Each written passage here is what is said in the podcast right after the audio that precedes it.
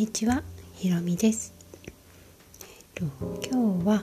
自分のエネルギーレベル状態を知るコップの話をしようかなと思います。うん、あのこれね動画とかでね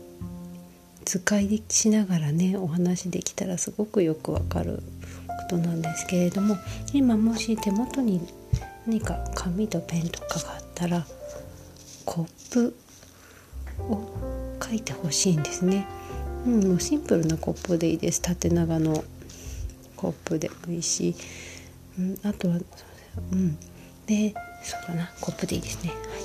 い、でコップを書いてもらったら今の自分の状態えーと、そう。一番コップなみなみ100%一番上までお水が入ってるとしたらもうものすごく元気いっぱいでもうなんだろうエネルギー満ち溢れてます。ゼロがもう倒れて動けませんみたいなだとした時にお水どのぐらい入ってますか？っていうのをこれね毎日実はやるといいんですよ。うん、あの結構私たちあなんとなく疲れてるなちょっとだるいなとか。あ今日は結構疲れた。なんとなくとか。結構って。よくわかんないじゃないですか。すごい日常的に使うけれどもどのぐらいかって俯瞰して見ることってあんまりないんですよね。うん、だからそれをコップのメモリにしてあげるんです。もうあのそんなに細かくしなくていいんですよ。例えば 20%50%、まあ、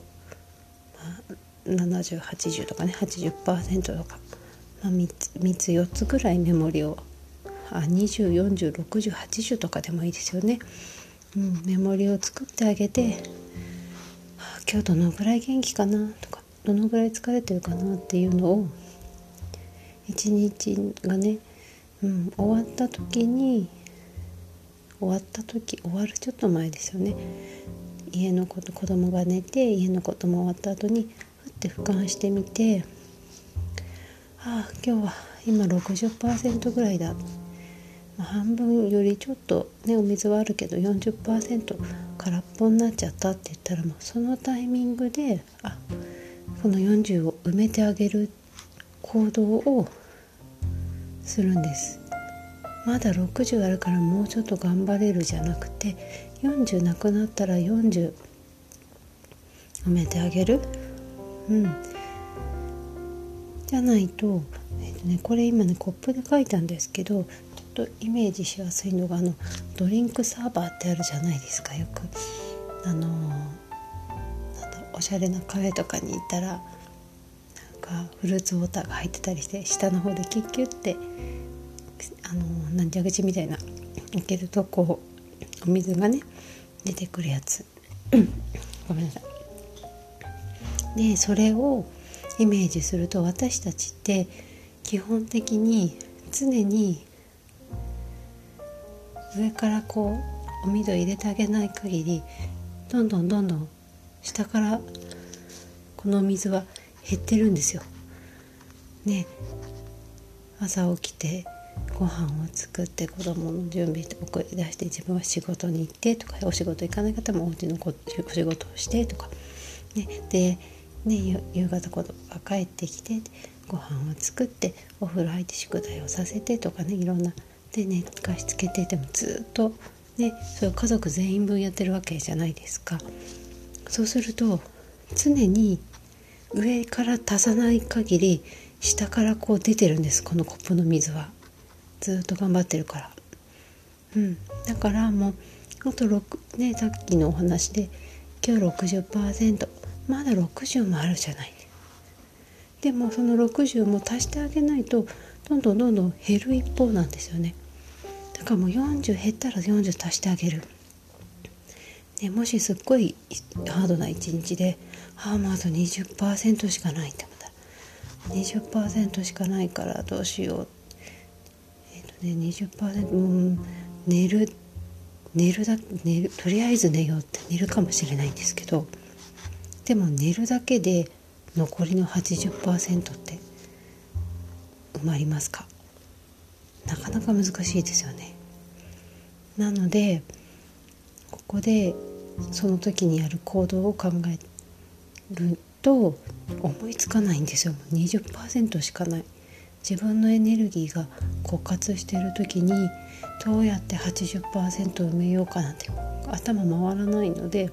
とりあえずもう寝たい体休めたいってなっちゃうので、うん、前もってちょっと余力がある時にちょっと図を書いて20406080100とかね。でもね80でも実は埋めてほしいって20%入ってるから。ね。でなので20%の時にはこれをするっていうのをもう3つぐらい確実にしかもできることですよ。20%しかないからうーん旅行に行くとかも無理じゃないですか。ねいきなり20%になった次の日に旅行とかね。無理だからそうじゃなくて必ずできること20%の時にできること3つ。40%の時に3つ。60の時に3つ。80%の時に3つ。ってうん。ね書いてあげるんです。80%ぐらいだったらちょっとお家でねおいしいおやつ食べながらコーヒーとかね紅茶とか好きなものを飲んででなんか自分の好きなテレビ番組とかね映画とか何でもそうお笑いでもいいからめっちゃ笑うとかね好きなもの見るでそのぐらいでね埋められるかなと思います。もうちょっと下60%ぐらいだとどうだろうか。うん。まあね夜は行けなかったとしてもじゃあその次の日とかちょっと時間を見つけて好きなカフェに行ってみるとかね。でちょっと一人でぼーっとするとか。うん。なんかねそうやってちょっとちょっとずつこのエネルギーの枯渇レベルに応じて多分やってあげること自分に対してやってあげられることでちょっとずつ大きくはなると思うんですけれども必ずとか確実にできることをするっていうのが選ぶっていうのがポイントですね。うん、だからだな、ね、夜じゃなくてももし昼間とかねあちょっと今ちょっと疲れてるって思ったら、ね、昼間の方がその時すぐできる行動の選択肢って多くな増えてくる多いかなと思うのでそれでもいいと思うんですよね。うん、特に疲れてる時なんか特に本当にね 20%40% の時はもうあ40だからもう今から行けるマッサージ探してマッサージ行くとかね、うん、あとは自分の大好きなお気に入りのケーキ屋さんに行ってケーキを3つ買って食べるとかね、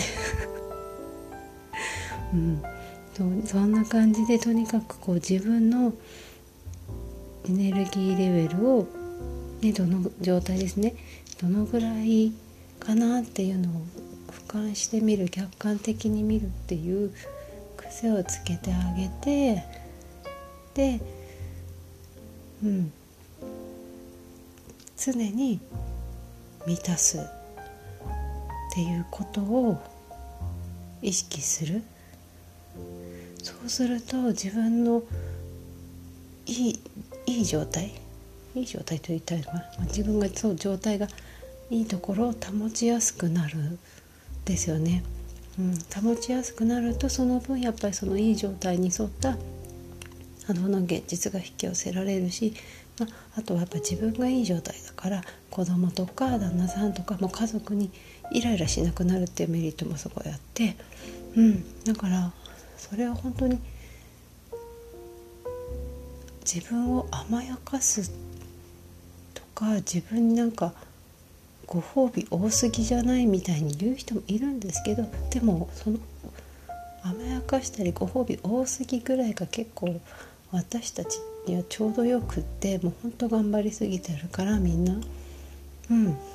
でそれをなんかもう習慣にしちゃうってことですね。あこのぐらい疲れてるからこの50そうですね50%例えばさっきコップ半分しかないからもう半分満たすどっちに意識を向けるか私たちって疲れた時ってでもあでもまだ50%あるから頑張れる仕事でもそう家事でもそう子供のことでもそうあと50%あるから50%あ頑張れるにいっちゃうんですよ。残りの50%空っぽだからそこを埋めようじゃないんですよ、うん、だから思考の癖を逆にする、うん、自分を満たす方向に意識を向けてあげることは大切かなって思います。うん。本当なんかね近くにおしゃれなカフェがなかったら、うん、あのスターバックスとかでもいいしねスターバックスとかねタリーとか好きな人はそこに行って好き自分の好きなドリンクを頼むってそれだけで気分がガッて上がってエネルギーもチャージされるんであれば全然それでいいし、まあ、それもなかったら、うん、でねあのどこかに行くっていう必要もなくてお家で好きな豆を買ってなんでコーヒーの話になっちゃうかっていうと私がコーヒー好きだからなんですけど なんか丁寧に普段よりちょっと時間かけて丁寧にコーヒーを入れてあげるとかね、うん、あとは映画が好きな人だったらいつもは自宅で見たり、ね、リベリ借りてきたり自宅で見てるものをやっぱり一人で映画館に行ってゆっくり過ごすっていう、うん、こととか、うん、そうだな、うん、そういうあの経験に使うことで満たされるんですよ私。満たされるというかあの、うん、その満たされ方が長持続しやすいんですよ。私お買い物好きでお洋服好きだからじゃあちょっとこのいっぱい疲れたからじゃあちょっとテンション上がるお洋服いっぱい買っちゃおうとかじゃなくてそう、ね、買う買うのではなくて経験にものではなくそう経験に対して使うっていうところも大きなポイントかなっては思いますね。うん、カフェに行ってもちろんお茶をするんですけどお茶をするコーヒーやお茶とかスイーツに払うんですけどもそれをその空間で食べる飲むっていう経験に対して私たちはどちらかというと払ってると思うんですね。うん、あのカフェが好きな人とかだったら特に、うん、ただそのお買い物に行って店員さんに「似合いますよ」って言ってもらってわーって楽しくなって買うものを買うでお家に帰ってきてもちろんその洋服を着てどこか出かけるとかそういう想像するの楽しいんですけれどもえっとね消費満足度っていうリサーチがあって物に使う物に消費するよりお金をね使うよりも経験に使った方が満足度がとても高くて持続するって言われているんです。うん、だから是非その自分を満たす時に経験に使うっていうところも意識してもらえたらいいかなと思います。はい、ということでぜひぜひちょっと紙とね鉛筆ペン用意してもらってコップを書いてでそのゲージパーセンテージですね、まあ、20406080ぐらいでもいいと思うんですよね。そんなにいっぱい面倒くさかったら90100とかでもいいんですけどでそれぞれのパーセントのところで満たすためにできるできる行動ですよ。このこれだったら満たされるかなじゃなくて絶これだったら満たされる。しかもかつ絶対実践できるっていう行動を3つ書く、うん、で実践する、うん、結構これねやっていくと本当に頑張りすぎなくなるし枯渇しにくくなるから必要以上に家族とかねイライラしたり当たったりすることもなくなるし、うん、やっぱり自分が満たされるとお家の中もね雰囲気ふわっとなるし、うん、子供もね旦那さんもみんな喜んで笑顔でいてくれるかなと思うのでやってみてください。はいということで今日は自分のエネルギーレベル状態を知るコップのお話でした。最後までご視聴いただきありがとうございました。